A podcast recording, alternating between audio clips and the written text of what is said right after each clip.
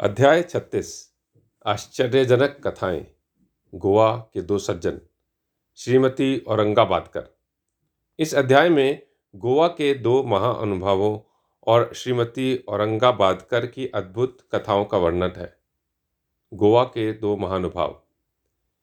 एक समय गोवा से दो महानुभाव श्री साईं बाबा के दर्शनार्थ शिरडी आए। उन्होंने आकर उन्हें नमस्कार किया। यद्यपि वे दोनों एक साथ ही आए थे। फिर भी बाबा ने केवल एक ही व्यक्ति से पंद्रह रुपये दक्षिणा मांगी, जो उन्होंने आदर सहित दे दी। दूसरा व्यक्ति भी उन्हें सहर्ष पैंतीस रुपये दक्षिणा देने लगा तो उन्होंने उसकी दक्षिणा लेना अस्वीकार कर दिया। लोगों को बड़ा आश्चर्य हुआ। उस समय श्यामा भी वहाँ उपस्थित था। उन्होंने कहा कि, देवा यह क्या? ये दोनों एक साथ ही तो आए हैं। इसमें से एक की दक्षिणा तो आप स्वीकार करते हैं और दूसरा, जो कि अपनी इच्छा से भेंट धर रहा है, उसे अस्वीकार कर रहे हैं। यह भेद क्यों? तब बाबा ने उत्तर दिया कि, श्यामा, तुम नादान हो। मैं किसी से भी कभी कुछ नहीं लेता।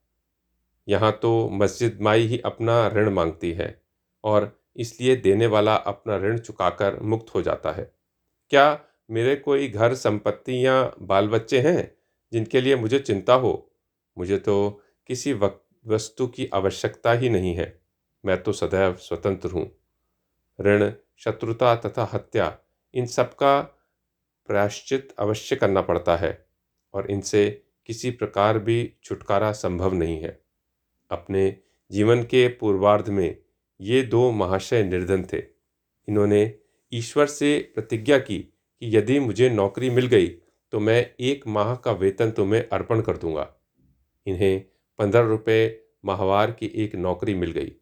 फिर उत्तरोत्तर उन्नति होते होते तीस, साठ, सौ, दो सौ और अंत में सात सौ रुपये तक मासिक वेतन हो गया, परंतु स्मृति पाकर ये अपना वचन भूल गए और उसे पूरा न कर सके। अब अपने शुभ कर्मों के ही प्रभाव से इन्हें यहाँ तक पहुँचने का सौभाग्य प्राप्त हुआ है। अतः मैंने इनसे केवल पंद्रह रुपये ही दक्षिणा मांगी, जो इनके पहले माह की पगार थी। दूसरी कथा। समुद्र के किनारे घूमते घूमते मैं एक भव्य महल के पास पहुँचा और उसके दालान में विश्राम करने लगा। उस महल के ब्राह्मण स्वामी ने मेरा यथोचित स्वागत कर मुझे बढ़िया स्वादिष्ट भोजन पदार्थ खाने को दिए। भोजन के उपरांत उसने मुझे अलमारी के समीप एक स्वच्छ स्थान शयन के लिए बतला दिया और मैं वहीं सो गया। जब मैं प्रगाढ़ निद्रा में था तो उस व्यक्ति ने पत्थर खिसकाकर दीवार में सेंध डाली और उसके द्वारा भीतर घुसकर उसने मेरा सारा खीसा कतर लिया। निद्रा से उठकर मैंने देखा कि मेरे तीस हज़ार रुपये चुरा लिए गए हैं। मैं बड़ी विपत्ति में पड़ गया और दुखित होकर रोता हुआ वहीं बैठ गया। केवल नोट ही नोट चुरा लिए थे, इसलिए मैंने सोचा कि यह कार्य उस ब्राह्मण के अतिरिक्त और किसी का नहीं हो सकता। मुझे खाना पीना कुछ भी अच्छा न लगा और मैं एक पखवाड़े तक दालान में ही बैठ बैठ कर चोरी का दुख मनाता रहा। इस प्रकार पंद्रह दिन व्यतीत होने पर रास्ते से जाने वाला एक फकीर ने मुझे दुख से बिलखते देखकर मेरे रोने का कारण पूछा। तब मैंने सब हाल उससे कह सुनाया।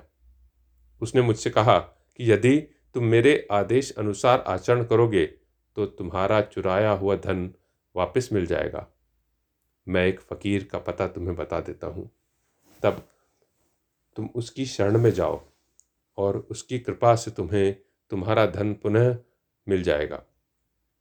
परंतु जब तक तुम्हें अपना धन वापस नहीं मिलता, उस समय तक तुम अपना प्रिय भोजन त्याग दो।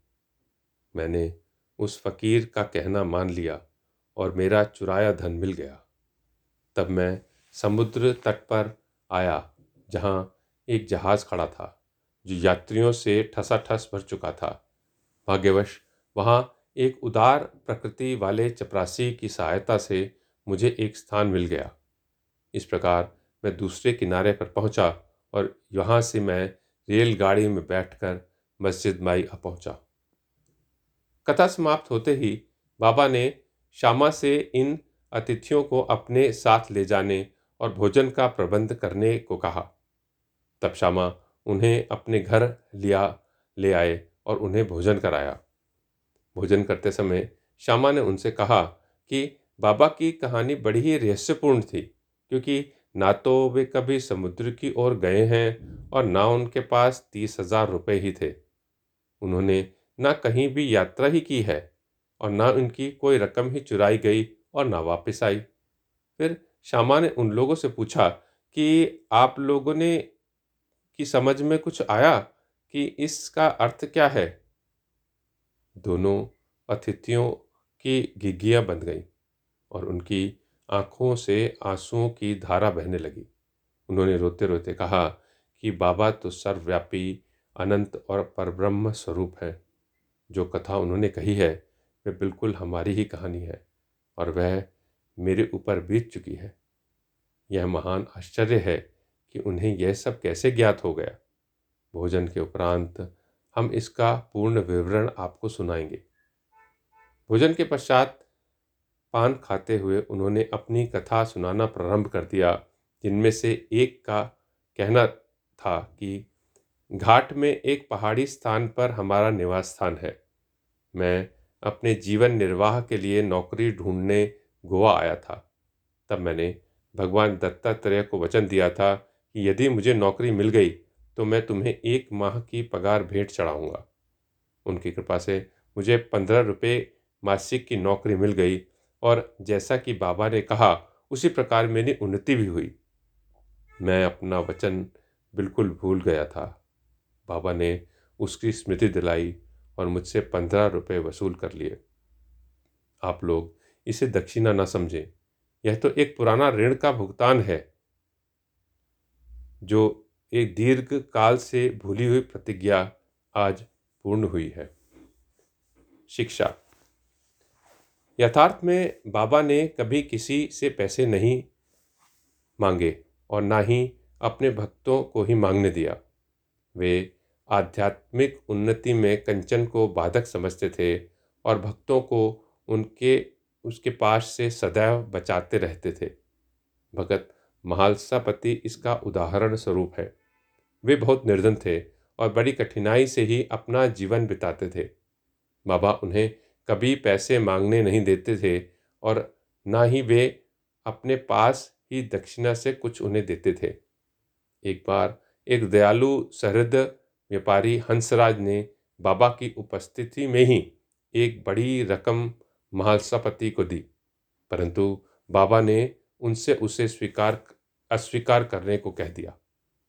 अब दूसरा अतिथि अपनी कहानी सुनाने लगा। मेरे पास एक ब्राह्मण रसोईया था जो गत पैंतीस वर्षों से ईमानदारी से मेरे पास काम कर रहा था।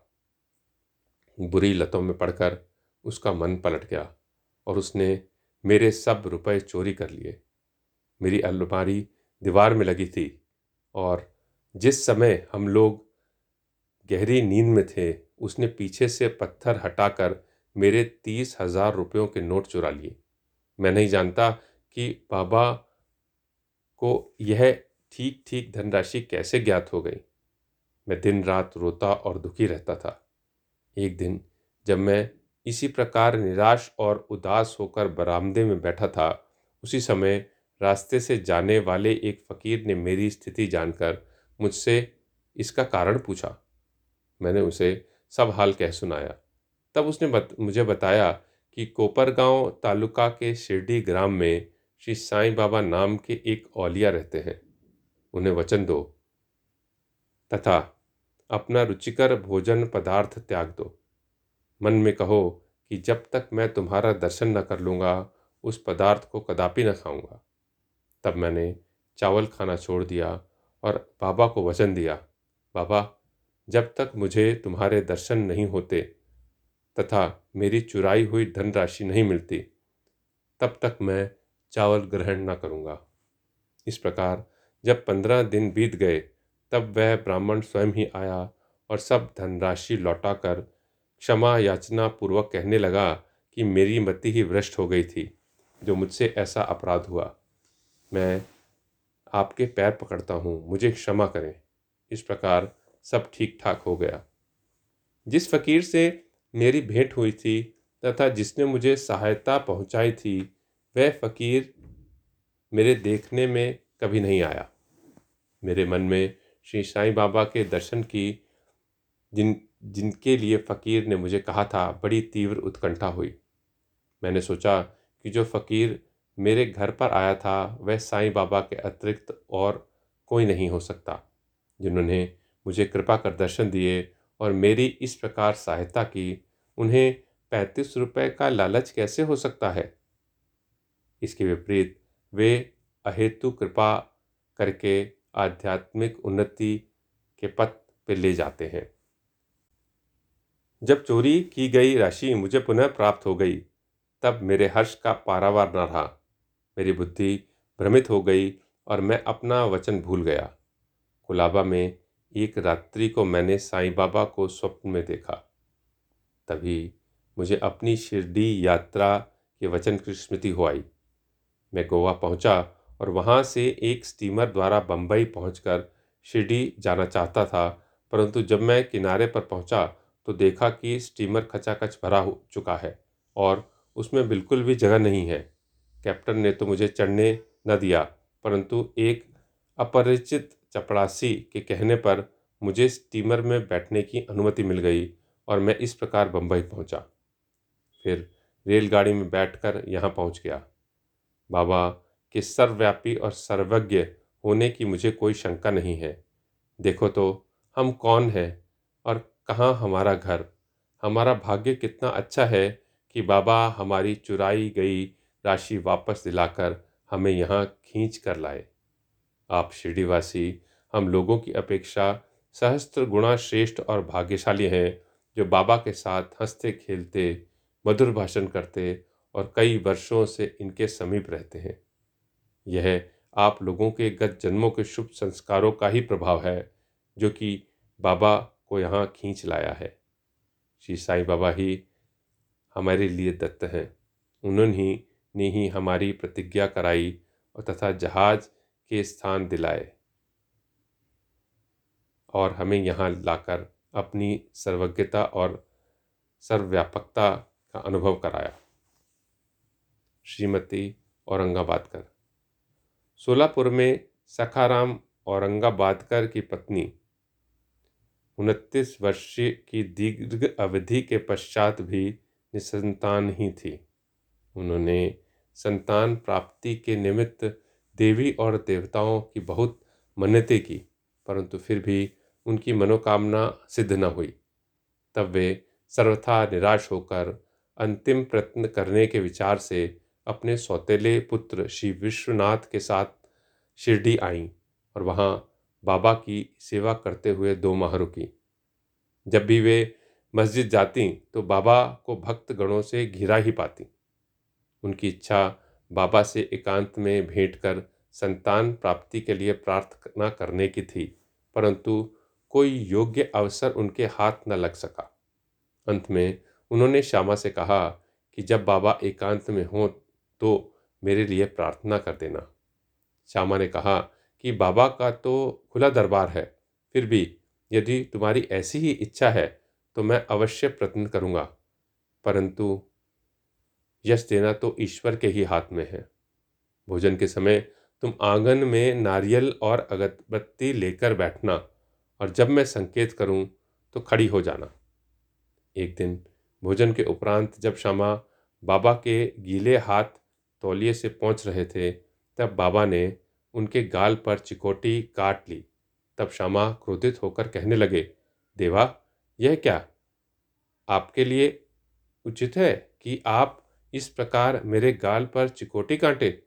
मुझे ऐसे शरारती देव की बिल्कुल आवश्यकता नहीं, जो इस प्रकार का आचरण करे। हम आप पर आश्रित हैं। तब क्या यही हमारी घनिष्ठता का फल है? बाबा ने कहा, अरे, तुम तो बहत्तर जन्मों से मेरे साथ हो। मैंने अब तक तुम्हारे साथ ऐसा कभी नहीं किया। फिर अब तुम मेरे स्पर्श को बुरा क्यों मानते हो? श्यामा बोले, कि मुझे तो ऐसा देव चाहिए जो हमें सदा प्यार करे और नित्य नए नए मिष्ठान खाने को दे। मैं तुमसे किसी प्रकार की इच्छा नहीं रखता। और ना मुझे स्वर्ग आदि ही चाहिए।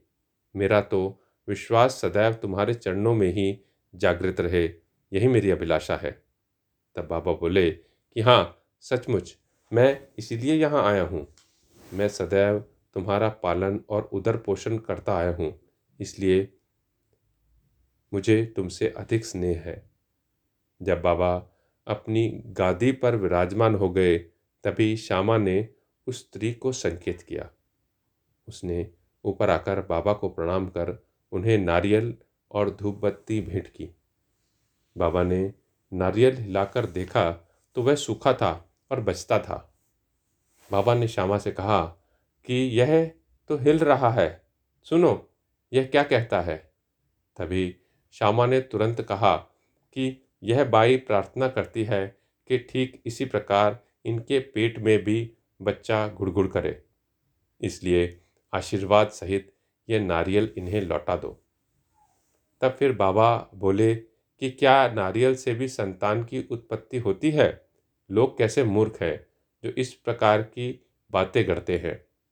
श्यामा ने कहा कि मैं आपके वचनों की और आशीष की शक्ति को पूर्ण तरह से जानता हूँ और आपके एक शब्द मात्र से ही इस बाई को बच्चों का तांता लग जाएगा। आप तो टाल रहे हैं और आशीर्वाद नहीं दे रहे हैं। इस प्रकार कुछ देर तक वार्तालाप चलता रहा। बाबा बार बार नारियल फोड़ने को कहते, परंतु श्यामा बार बार यही हट पकड़े हुए था कि, बाबा, इसे उस बाई को दे दो। अंत में बाबा ने कह दिया कि, इसको पुत्र की प्राप्ति होगी। तब श्यामा ने पूछा कि, कब तक? बाबा ने उत्तर दिया कि, बारह मास में। अब नारियल को फोड़कर उसके दो टुकड़े किए गए। एक भाग तो उन दोनों ने खाया और दूसरा भाग उस स्त्री को दे दिया। तब श्यामा ने उस बाई से कहा कि, प्रिय बहन, तुम मेरे वचनों की साक्षी हो। यदि बारह मास के भीतर तुम्हें संतान न हुई तो मैं इस देव के सिर पर यही नारियल फोड़कर इसे मस्जिद से निकाल दूँगा। और यदि मैं इसमें असफल रहा तो मैं अपने को माधव नहीं कहूँगा। और जो कुछ भी मैं कह रहा हूँ, इसकी सार्थकता तुम्हें शीघ्र ही विदित हो जाएगी। एक वर्ष में ही उसे पुत्र रतन की प्राप्ति हुई। और जब बालक पाँच मास का हुआ, उसे लेकर वह अपने पति सहित बाबा के श्री चरणों में उपस्थित हुई। पति पत्नी दोनों ने उन्हें प्रणाम किया और कृतज्ञ पिता श्रीमान औरंगाबादकर ने पाँच सौ रुपये भेंट किए, जो बाबा ने घोड़े शाम करने के लिए छत बनाने के काम आए। श्री सदगुरु साईनाथार्पण वस्तु, शुभम भवतु।